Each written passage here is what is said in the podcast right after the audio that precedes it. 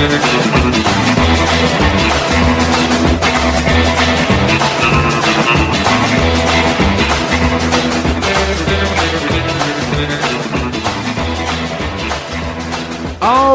hello again, everyone, and welcome to it. It is the Derek Hunter podcast for the 23rd of November 20. I get stuck on the November thing. 2022. I'm Derek Hunter. This is the Derek Hunter podcast. Appreciate you listening. Download, share, and telling a friend. Uh, on the what used to be the biggest bar day of the year, probably still is the biggest bar day of the year, but I haven't been to a bar and God knows how long. So yeah, that's what happens when you have kids. I'd say I haven't been to a bar in five years because that's how old Quinn is. Anyway, welcome to the show. Don't forget to go to patreon.com slash Derek Hunter Podcast or derekhunter.locals.com. Sign up, support the show, enter to win the autographed book. The battle between Donald Trump and Anne Rice continues. It'll continue next week as well.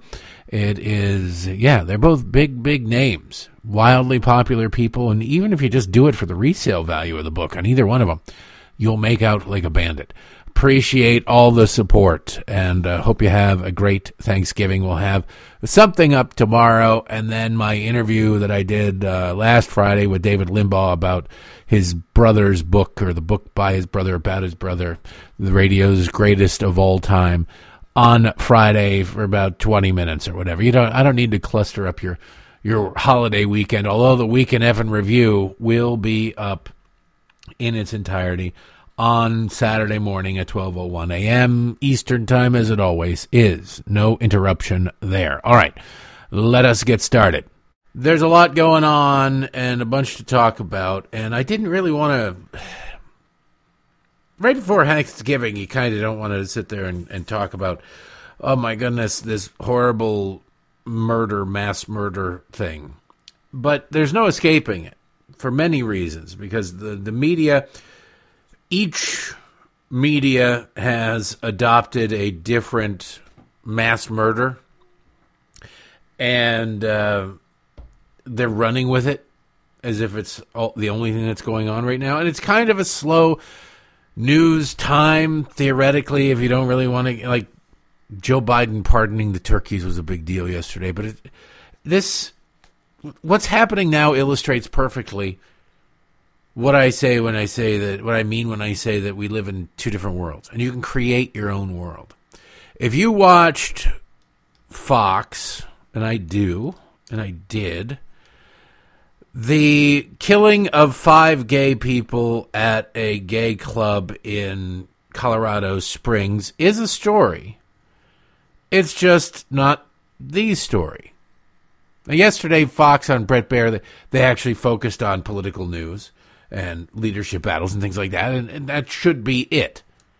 That should be what so called national news is focused on. They can touch on everything else, but it should be the focus on the national things. But they also spend an inordinate amount of time for what it is. And as as horrible as it is, I'm not trying to discount as horrible either of these stories are. They, they're they're awful, and the people who did it deserve to go be executed and go to hell as soon as possible. But they're spending an awful lot of time on Fox talking about the horrible situation where four college kids were murdered out in Idaho. Tragic situation, terrible situation, stabbed to death, murdered. But aside from sort of acknowledging that it exists and uh, maybe an update on when arrests were made or what have you. It's not, and I don't mean this in any disrespectful way, so spare your emails, but it is not really national news. It's not really national news. Now, it helps that it's kind of a slow news time. Holiday weeks are kind of slow news times, what have you, but it's not national news. You don't know these people. You've never heard of these kids. It's sad but beyond that, like every single day carrying live press conferences from the chief of police is it's not helpful to anybody. It's not informative to anybody. But that's what Fox is focusing on. They also do mention the shooting in Colorado Springs at the gay club. They're not ignoring that. And weirdly, over at MSNBC, they're kind of ignoring not completely, but they're certainly giving it uh, short shrift. The murder of the kids at uh, in Idaho. Their obsession, and it is an obsession, and I don't use that term lightly. Their obsession is the mass killing of five people at a gay nightclub. And the shooting, it turns out, I guess, the injured, I thought it was 25 in the story I read yesterday. It's 18, 17 or 18, depending on which story you use. So I imagine which metrics you use. I think 17 people were shot and one person was injured, but not shot, probably trying to escape. Whatever. Over at MSNBC, that is the only story that's happening in the world. I watched, like I said, Brett Baier. They got to that story. They also spent a little bit of time on the uh, Idaho story, but the other shows spent more time on Idaho. Jesse Watters spent a lot of time on Idaho. Then, because that was all I watched, then I turned it off as soon as the uh, first get, or the guest came on talking about New York, and it was a radio host. It was like this person lives in Texas. What do they know about what's going on in New York? And I thought this is why I hate cable news, and turned it off. But I turned uh, at uh, at seven exactly to NBC Nightly News just to see, just out of curiosity. I wanted to know if these, like how they were going to story. What was the big story on NBC News? And the lead story in a 22 minute broadcast, 22 minute broadcast is what uh, NBC New, Nightly News has with Lester Holt. 22 minutes. The first eight minutes were spent on Colorado Springs. They dispatched two separate reporters to Colorado Springs to do stories about the victims, to do stories about the event, to do stories about hatred and how everybody on the right wing is a hatred hater of the transgender community and how everybody in the right hates drag queens and how drag queens are nothing but the best among us, honestly. I watched this thing in amazement because it, like what happened in Idaho, is a local story. It doesn't it doesn't matter beyond the fact that you need to know that it happened. Unless you know somebody involved in it. In either one of these stories. It is that's how it is. Under normal circumstances, neither of these would be national news stories beyond mentioning that they happened. Maybe the uh, Idaho one would get a little bit more mention normally because whoever the killer is is on the loose. Right? They still they don't have a suspect. They don't know what happened. So somebody murdered four people and they're out there and they could do it again. They're getting away with it. Whereas in Colorado Springs, the maniac who killed those people is known. They've got him. So you get the constant reader, you get the constant assumptions. Oh, it's a right winger. It's horrible. Right wing, blah, blah, blah, blah, blah. One is useful to the left. The other seems more of a distraction to the right, honestly. The Idaho story is there's no real reason to it's just like the uh, the blonde girl the really cute blonde girl who was killed at like yellowstone or whatever by her boyfriend who ended up killing himself in the uh, in the Everglades.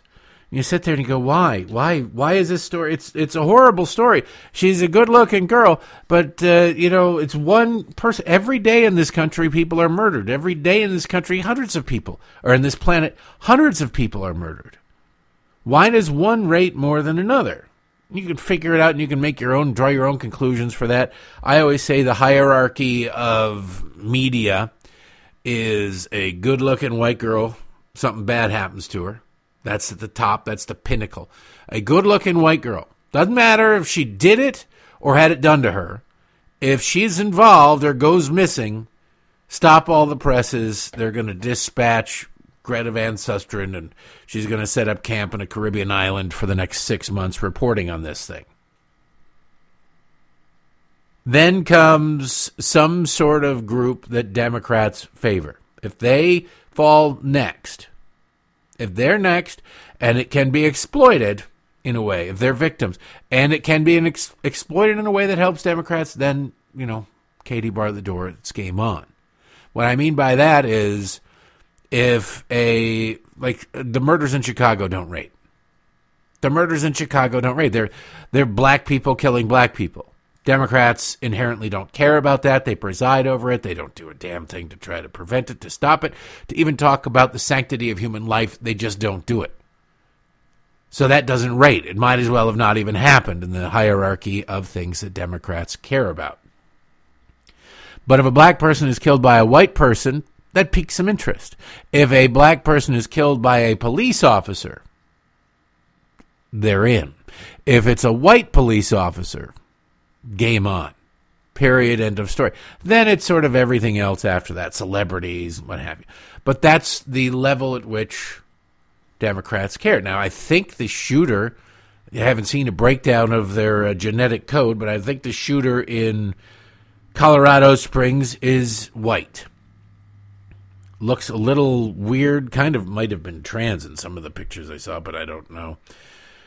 We don't know much about it, and that normally when you don't know much about something is when journalism really goes to work. We need to find out as much as humanly possible about this person. But when you're dealing with the leftist media as it is currently constituted, not knowing something isn't a time to really double down and try to figure out what's going on. Not knowing something means you can wildly speculate and fill in all the gaps you can just fill in the motive. You don't know we don't know the motive, great.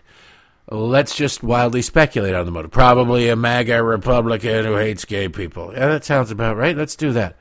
Okay. Uh, yeah, no, uh, you don't know this person's politics. Well, then let's find the parents' politics and see if we can just the neighbors' politics. Will you get anybody anywhere to speculate about?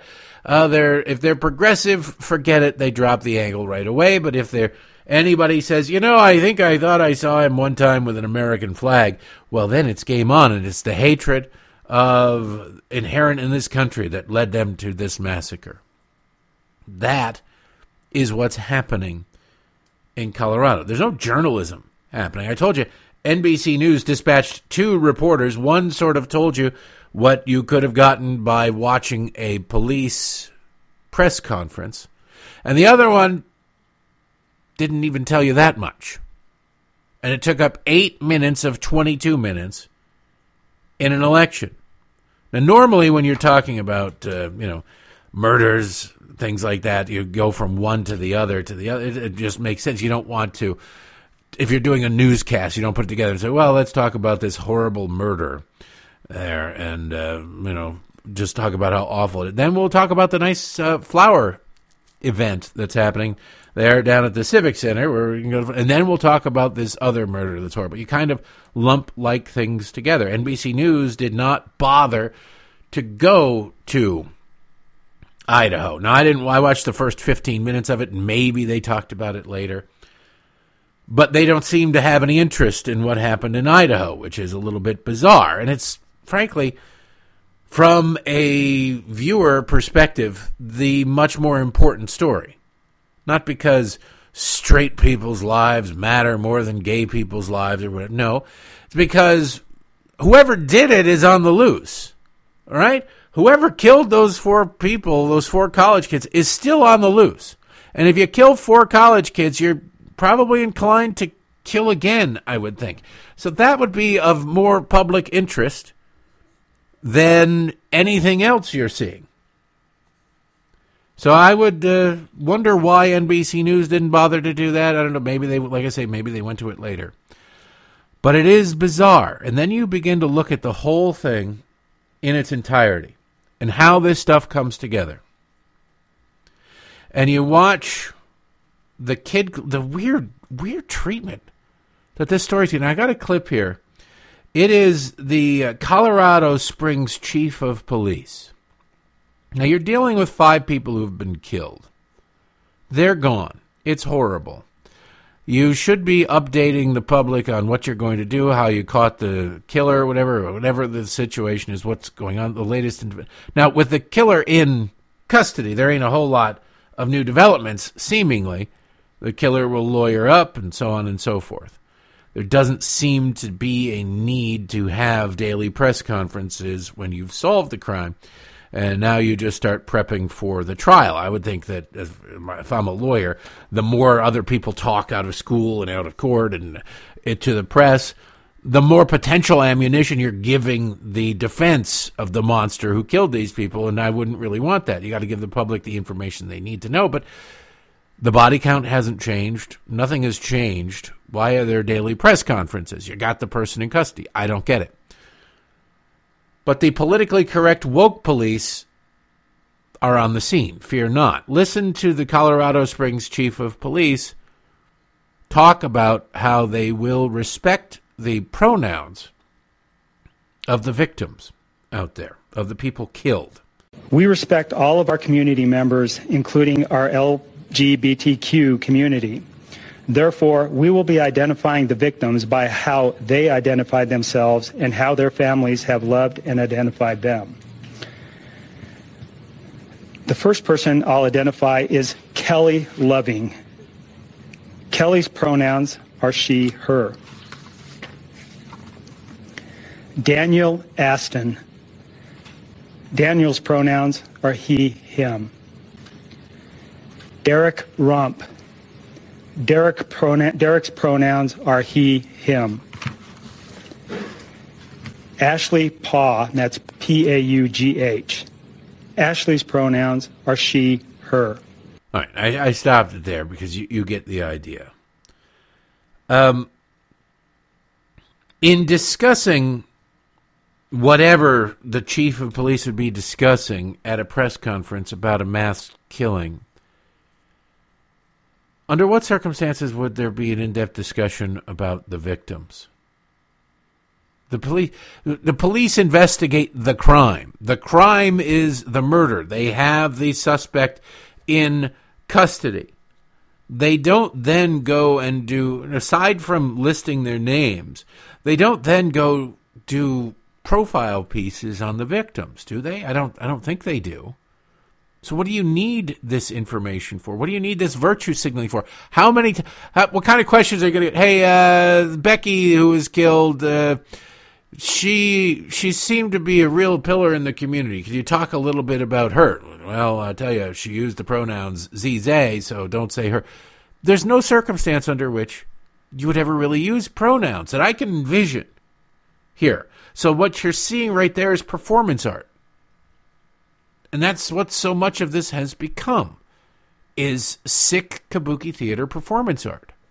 It's a horrible crime going on there.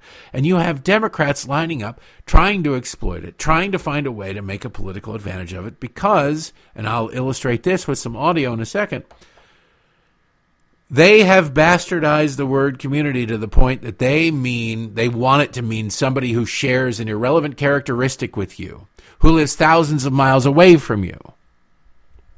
More so than the person who lives next door to you, if they don't. If you're gay, you care more about the people in Colorado Springs are gay if you live 3,000 miles away than you do if somebody down at the end of your block was murdered, if they're not gay. That's the way Democrats are constructing, trying to construct society. And it's screwed up. Very screwed up. So, journal, I'm sure, he, I don't know if Ben Collins has won any jur- journalism awards yet. He would have likely listed them if he had. But this is going to be the key. He's going to win a bunch of journalistic awards for his whining and crying and everything like that because that's just how he is. That's how journalism works. So I want to play it. This is his Oskar Schindler moment. This is at the end. We remember Schindler's List, where Schindler goes, uh, "This ring, I could have. How many more people would this ring have been? This suit, I could have sold this suit. This car, I could have sold this car. I could have done this. I could have done that. I could have done the other thing." And it's like, Okay, yeah, sure, but you did you did all you could. You did all you could. And it wasn't, you know, he's like, what could I have done more? It was a. I don't think that moment ever happened in in the real life life of Oskar Schindler. It was more of an Oscar bait clip for Liam Neeson. But this is an award clip for for Ben Collins. This is attention Pulitzers, set your DVRs. I'm going to be on Morning Joe and I'm going to really give it all I got to try and get myself a Pulitzer Prize for whatever it is that they think he will pretend that he does for journalism. Listen to him. He's upset. He's on the verge of tears that he couldn't, he doesn't know what more he could do. GOP uh, senator targets TikTok influencer with anti transgender taunts. And I'm just wondering, what could I have done different? Seriously, as reporters, what can we do different? Because there are five dead people in a strip mall, because that was the only place they felt safe as gay or trans people in this town in Colorado Springs. And I am trying to thread this needle here. I'm trying to say that this is happening. This targeted stuff has real life impacts. They say on the internet has real life impacts. And I'm going to fail, by the way. I'm going to you know, freak out because it's happening. Because I wake, I wake up and I see that there are five dead bodies. But I think we have to have a come to Jesus moment here. Uh, as reporters, are we more afraid of being on Breitbart for saying that trans people deserve to be alive? Or are we more afraid of the dead people? Because I'm more afraid of the dead people. I don't want I don't want to wake up on a Sunday and see that all of these headlines came to fruition. There's a lot to unpack here. A whole bunch of BS, a whole bunch of self-aggrandizement. I don't want to be on Breitbart. Breitbart isn't going to because trans people should be allowed to. Breitbart isn't going to say that. No one's going to say that. He conflates. This is how the left works. They conflate everything. If you don't like the idea of an adult man in drag grinding and rubbing and, and exposing their crotch to kids, why you're saying that everybody who is uh, enjoys being a drag queen should be executed and their their murder is justified. There's nothing could be further from the truth. But Ben Collins doesn't have any interest in the truth. Now all the people on the panel on MSNBC and Morning Joe were sitting there. They were riveted. They were ready to give him a hug. Oh, Ben, you've done all you could. You're going to keep doing it. But those evil right wingers, they're relentless. They're just mean. They're terrible. They're awful. Blah, blah, blah. That was the way it was. Willie Geist was ready to cry right there with him. Joe and Mika weren't there. I believe Mika had her tear ducts removed in her last facelift, so she wouldn't have been able to cry, but she would have looked looked concerned or constipated. One of the I don't know what the difference is with her, but you get the idea. They just what could I have done different? These right winger meaners, uh, wingers are going to be mean to me because I say that trans people should exist. Now, trans people can exist. I don't care. Nobody cares. Nobody wants any human being killed. It's weird. There's one side that's all in favor of killing, is you know, from the moment of conception till uh, euthanized at any point they become worthless, or what have. It's it's not conservatives, but okay, you do you do you, Ben. You do you. But to sit there and go, oh, it's terrible. I don't know. I could have done more. What more could I do? That's not journalism. That's activism. You can feel passionately about it all you want, but you should not be reporting on it if you feel passionately about it. If you are incapable of being dispassionate about it, you shouldn't be reporting on it. That's the way journalism used to at least aspire to be. Now they don't aspire to be anything but this crap that you see. I wish I could do more. What more could I do? I'm worried about those right wingers coming after me. Well, gee, Ben, what do you think? Where do you think Ben's politics fall in the grand scheme of things? Where do you think Ben falls on the political spectrum? I bet you know. We need to have a come to Jesus moment. Now, five people being murdered is horrible. One person being murdered is horrible. Ben hasn't said squat, and NBC News has barely said anything about four people being murdered in Idaho.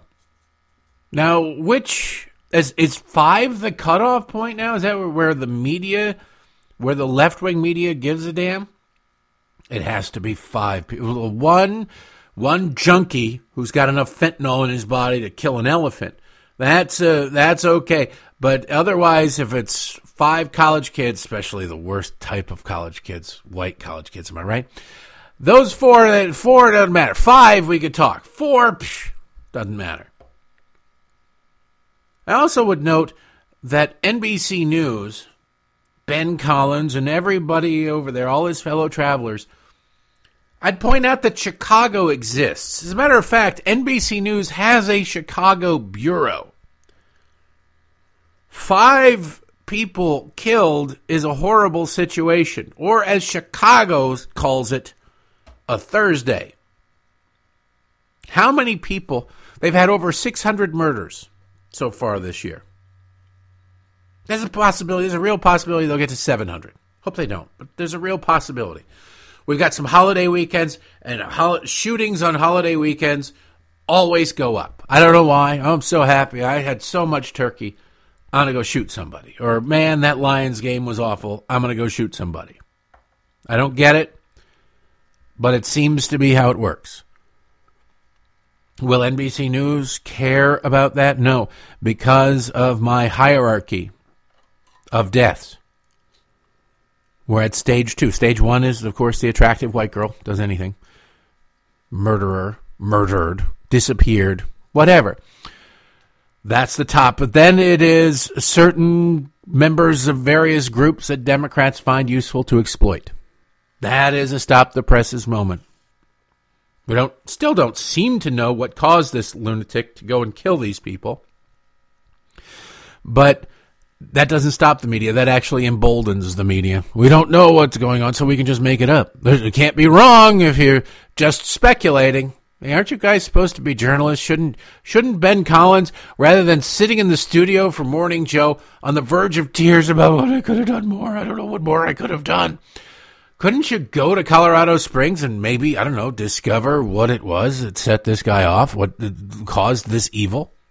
If it turns out it's right wing mania and oh my God, it was the uh, existence of Ron DeSantis and Donald Trump together, then congratulations, you just hit the left wing jackpot. But if it's not, then how about you do some actual journalism? But that's not what you do, Ben, is it? You don't do actual journalism. It turns out that he's just a crazed lunatic or he's somebody who was rejected. He's gay, and the gay community out there in Colorado Springs wouldn't accept him. Whatever. Who knows? Who knows? There's a story he changed his name when he was a kid because he was relentlessly bullied. I don't give a damn. Threatened to blow up his mother and his mother's house, and he should have been on a list where you go if you threaten to blow up and murder people. You don't. Uh, Colorado has the vaunted red flag laws. They failed. Maybe Ben Collins could spend some time looking into how it was that this rather sizable human being with red flags all over him and flares going off managed to slip through the cracks. Maybe you could do that. But no, there's no money in that. There's no social media fame in that. There's no morning Joe cred, Jonathan Capehart and other left wing journalists. There's no tweeting them, them tweeting saying, Oh, Ben, I'm so proud to call you a colleague. Oh, you're so wonderful. The way you stood up to BreitbartNews.com. Oh, wow.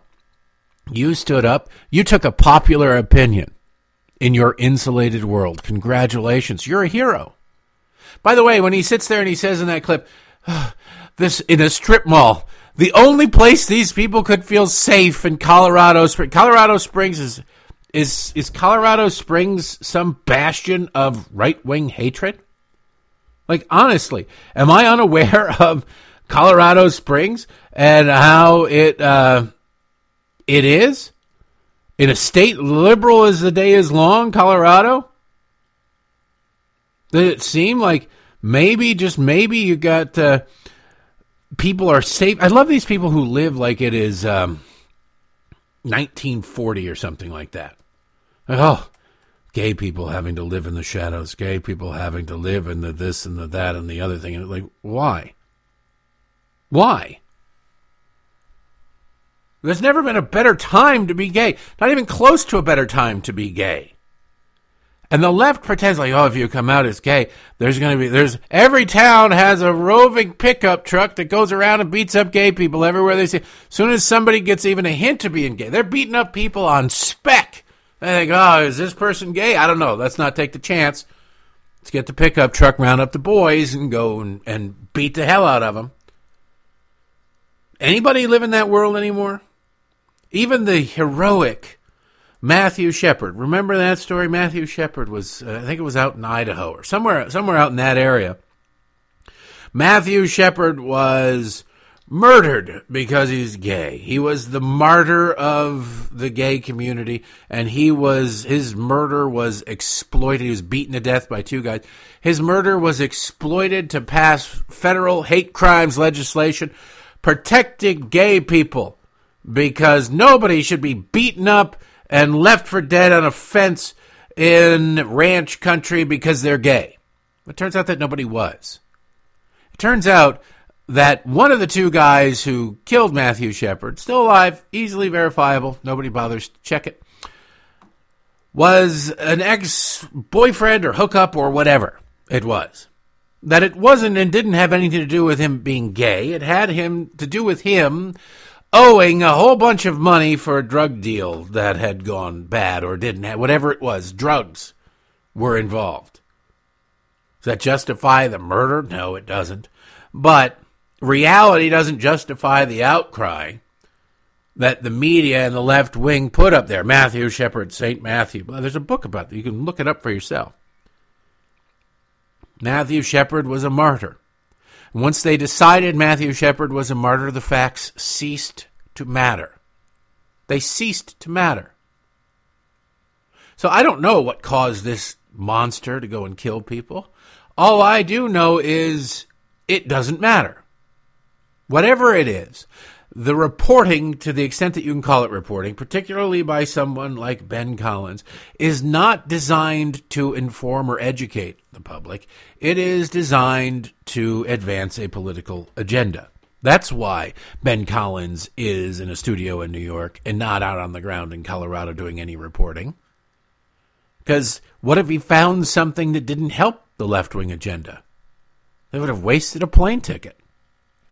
One more Ben Collins clip here where he makes a Nazi Germany analogy. Now, you'd have to understand there's the World Cup going on right now, right? There's a World Cup. They're in a country where it is illegal to be gay. If you're looking for some kind of analogy about homophobia, of course, it doesn't really hold when you're trying to make it about the United States because homophobia is not ravaging across the country the way that the left would have you believe. But they hate this country, so they it's like anybody you ever dated who really didn't like you by the end, and they just nitpick or you nitpick. That's what it is. They just don't like this country. They don't give a damn. They hate this country, so they'll find every little freckle and go, "This is terrible. You're a monster." But instead, he skips out because he pro- presumably if he's not taking the obvious opportunity, doesn't that mean that he loves Qatar and therefore is a homophobe or something? I don't know.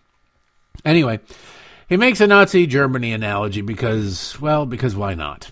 doing anything wrong. You're doing your job. You're uncovering the truth. You're yeah. presenting it. You're shining a light on it. The question is, as with so many of these issues, are the people who need to hear the truth listening? Are they watching yeah. this? Are they reading your your reporting? The answer, unfortunately, is no. They're living in a different ecosystem. Yeah, and and there is a a long history of this. You know, I, I talked to uh, this this woman named Jennifer Mercieca, who's a rhetoric professor at Texas A&M, and uh, she was telling me about this thing called hate objects that come up in you know pre-fascist governments, where they take people they describe as degenerates, right?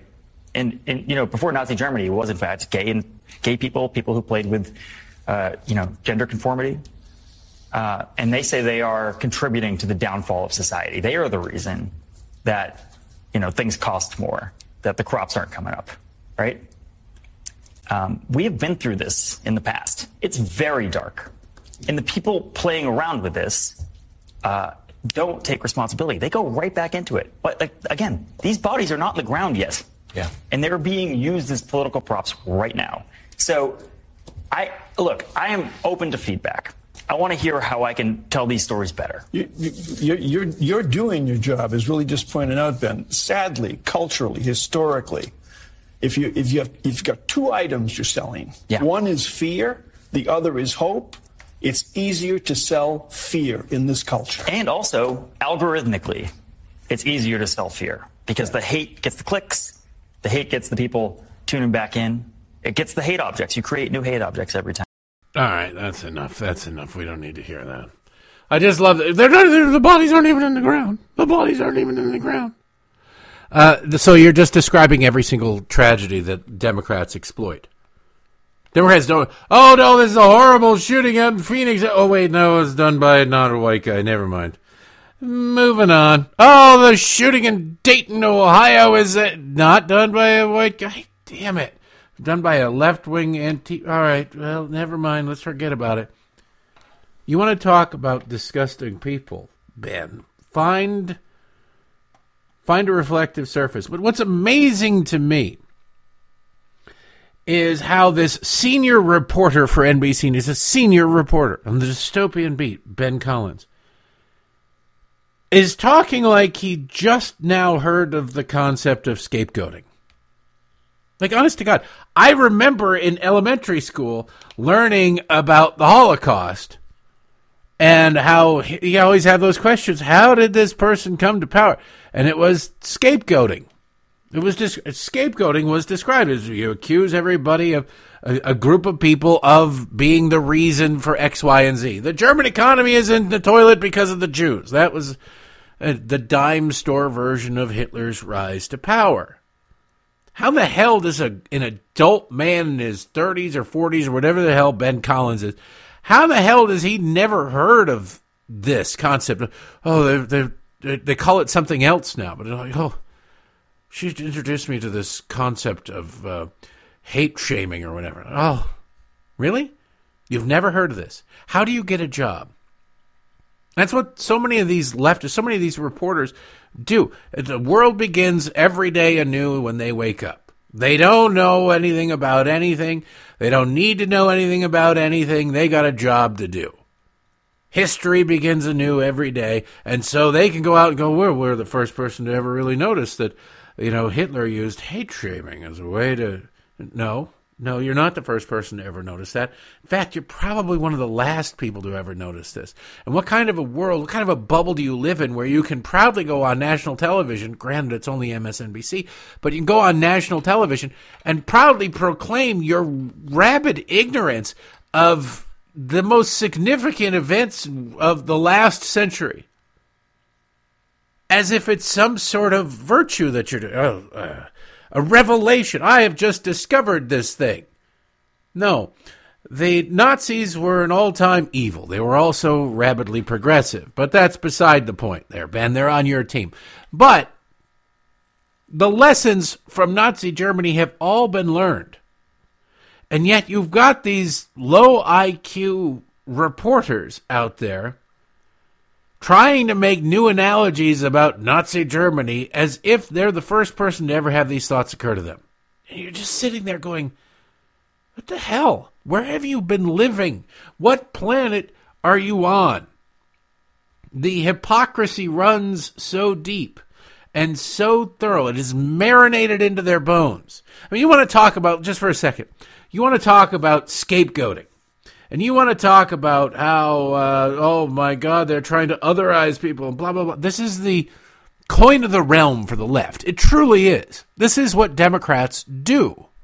As evidence, there's a guy, Adnan Giradadas or something. I don't know how the hell you pronounce his name. I don't care. He writes books nobody reads. He was on MSNBC over the weekend talking about billion. He wrote a piece in the New York Times. You want to talk about demonizing people? Billionaires. Listen to this clip because he writes about how billionaires exist only because we allow them to exist. Now, the alternative is what? Communism. Communism is you come in and you just seize the property of others just seize their property, seize the fruits of their labor, whatever it is, seize whatever it is. And that's what he's advocating for. His piece in the New York Times is this week, billionaires made a strong case for abolishing themselves. Oh, you want to talk about some genocide right there, right? Uh, the French Revolution, let's capture these people, let's behead them. Now, there's one group of people that routinely puts a guillotine outside one of the houses in Washington, D.C. of Jeff Bezos, and it ain't pro lifers, it's Antifa.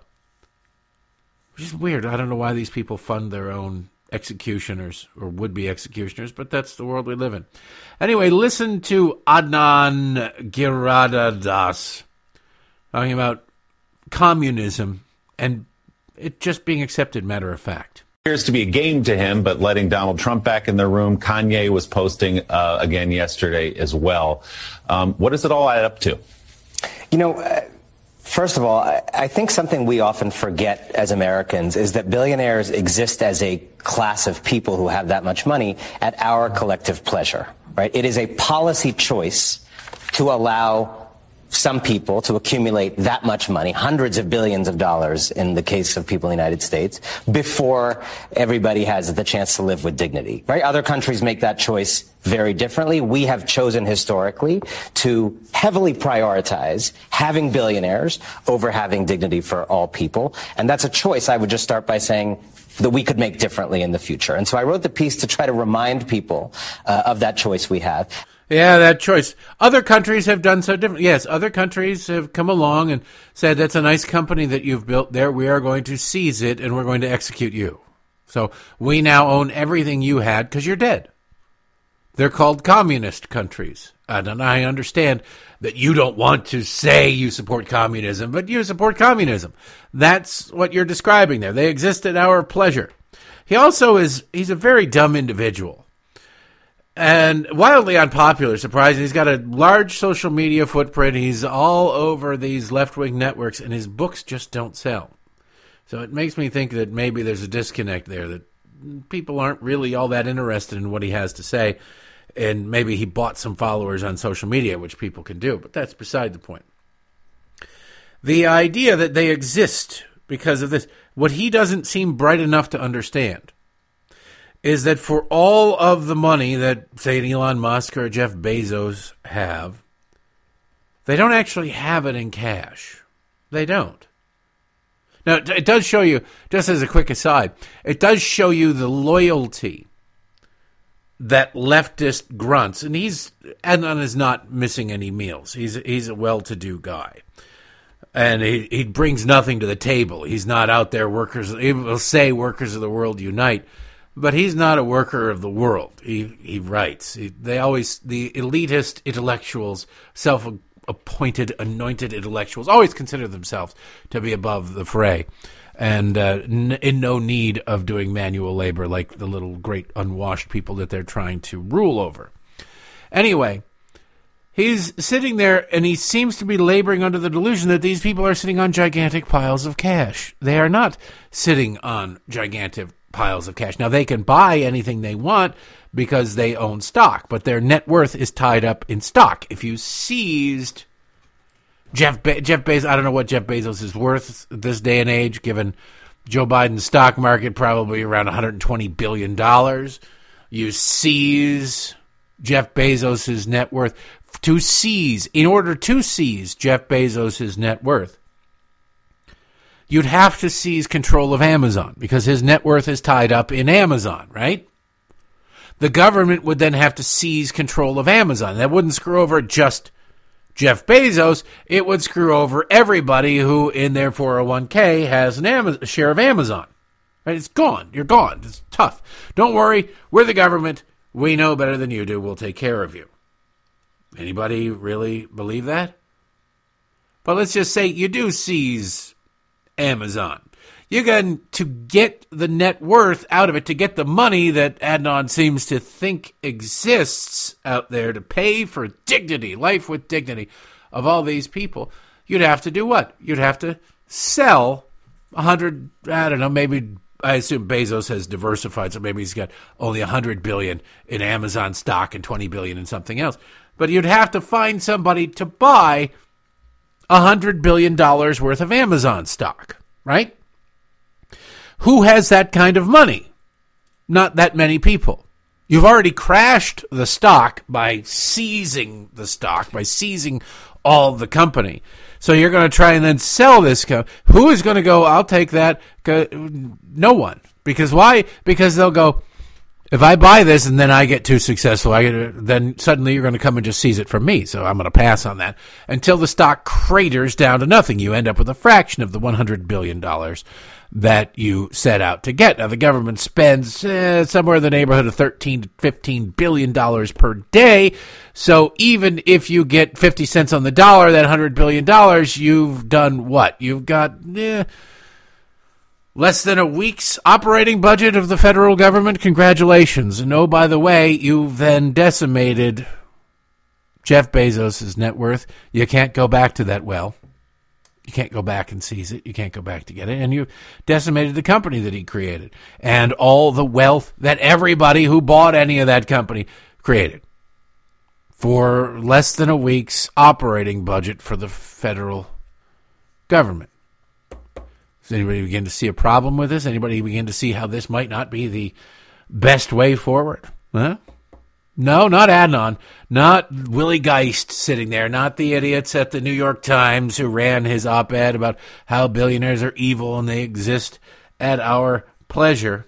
No, they exist at our pleasure. That's true. Eh, to the extent that they created a good or a service that we collectively have deemed to have value and we gave them our patronage, our money, the fruits of our labor.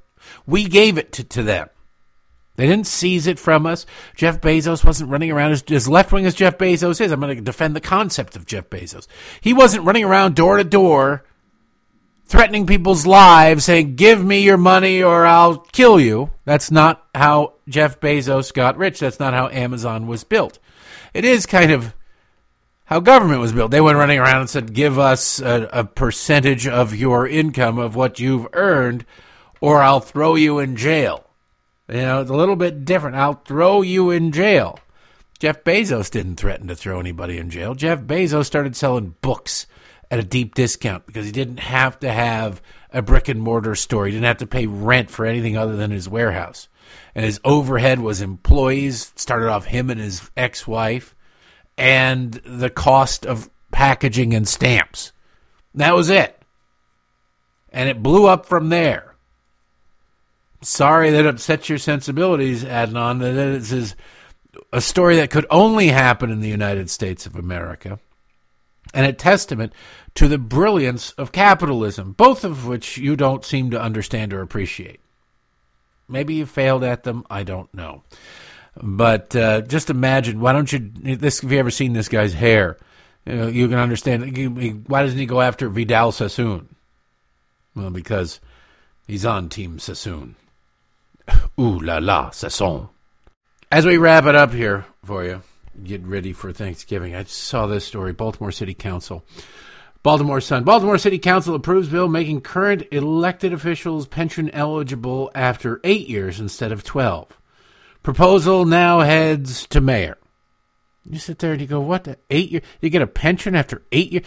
A pension after 12 years is obscene. Pension after 12. But these people make the rules, just like Nancy Pelosi and the Democrats and their insider trading. They make the rules. So do you really think they're going to not leave a nice big exit ramp for themselves to be able to make a whole bunch of money?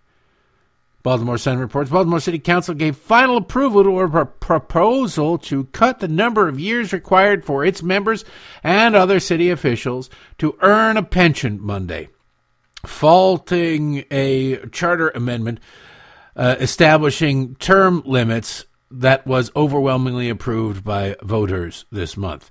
The pension legislation introduced by Council President Nick Mosby. Nick Mosby, yeah. Look, his wife's out of a job now, and they're looking at legal problems. He's not going to maybe get that much time in on the council before he has some issues, or maybe even voters just wise up and throw him off. So he's got to make sure that he gets that perpetual paycheck. Democrats find a way. Look, in Baltimore, in Maryland, Tommy Carcetti Martin O'Malley, when he was governor, they loved, Democrats love raising taxes. My God, they love raising taxes. They love raising taxes so much that what did O'Malley do? He wanted to raise the gas tax in perpetuity every year. He wanted to tie it to inflation so that every year, without having to vote on it, Democrats could raise taxes. Martin O'Malley still probably wakes up with a big smile on his face every morning, going, I get to still raise taxes. I'm not even governor anymore, and I still get to raise taxes. Glory to me. Glory be to me. They passed it. There's automatic gas tax increases because it's pegged to the price of inflation. Now, they couldn't have foreseen that Joe Biden would come into office and make inflation a virtue, but, you know, maybe they did. They don't care either way. They really don't care either way. But this is how Democrats are. This is how they operate. The council approved the measure by an 8 to 5 vote with two abstentions, sending it to the desk of Mayor Brandon Scott over objections of city finance and retirement officials who warned the reduction could cost the city in the long run and potentially leave the pension plan underfunded. You think? Uh, getting a whole bunch of people in there to get a pension after eight years? Now, granted, you probably have to be 65 to collect your pension, but why the hell wouldn't, like, if you live in the city of Baltimore now, do yourself a favor. If you're not already, you know, in your 70s, do yourself a favor if this passes, if this is signed by the mayor. And I'd like to think that the mayor would have the sense to veto it, but then why would the mayor have any sense? But if this becomes the law of the land, do yourself a favor and get a job in the city government that qualifies for this. Put in your eight years and get out. See, when I worked in the United States Senate, you had to put 20 years in to get a pension. You get a partial pension, I think, at 12, a partial pension. Not a full pension, partial. But there are a lot of people out there who had, you know, 19 years I knew one guy had 19 years when his boss retired. And he was set. You know, this guy had uh, moved on and found himself a, a really good job. He's running a, a big conservative organization. But he was, you know, a tap in putt away from a full pension. I think he had six months, actually. So he took a job as a legislative correspondent, like a lowest level rung job in a Senate office. I think it was Senate office to go and check the box to get his last six months in so he'd get that full pension. That makes sense. Me, I had one year. There's no, I'm not close. It's not even like, well, I got 10 years in, so it could go either way and make a break for it. Me, I got to put in 20, well, 19 years if I want to get a pension. That's a whole bunch of elections. That's a whole bunch of garbage. That's just, I, nah, not really worth it to put for 19 years in for a pension. But if it was eight, if it was only eight, I go back and do a year here, a year there, do it even part time, whatever it is. Find a way to get across that finish line, I'd absolutely do it. So you're sitting there and you're looking at the, because a pension is a hell of a lot different. Most people in the private sector and anybody under 40 is going, what the hell's a pension? A pension is basically guaranteed income. Now, unions had pensions for a long time. My father has a pension from General Motors. That was the deal at the time. They've sort of moved on from that, but he's grandfathered in because he retired so long ago. Most my sister just retired has a pension. She at her place now they don't uh, well where she worked they no longer offer a pension they do 401ks but because the deal was when she was there she gets the pension you can't find pensions really outside of government very often my sister worked for a city. My dad worked for Fisher Body, General Motors. Most people in the private sector now have no idea what a pension is. Government does. You don't have to worry about it with government. Government's going to take care of itself. Do you really think government officials are going to stiff government officials when it comes to their pay? Hell no. Hell no. Scott has yet to weigh in publicly on the proposal. He has until January to consider whether to sign or veto the measure. A late attempt to amend the measure by Councilwoman Odette Ramos failed after Mosby declined to allow its introduction because he said the roll call vote was already underway. Ramos, who voted in favor of the measure during the previous meeting, voted no on Monday, as did Councilwoman Phylicia Porter, Councilman Zeke Cohen, Ryan Dorsey, and James Torrence. Mark Conway and Eric Costello abstained from the vote. What courageous leadership they show in abstaining from the vote. Quote, this sends the wrong message to communities that we want to serve, said Zeke Cohen. You think? You think? Now, by the way, the people who voted no, far as I can tell, I don't know exact. I don't remember exactly when they they did. They're already on track to to get that pension. They're already on track to get that pension.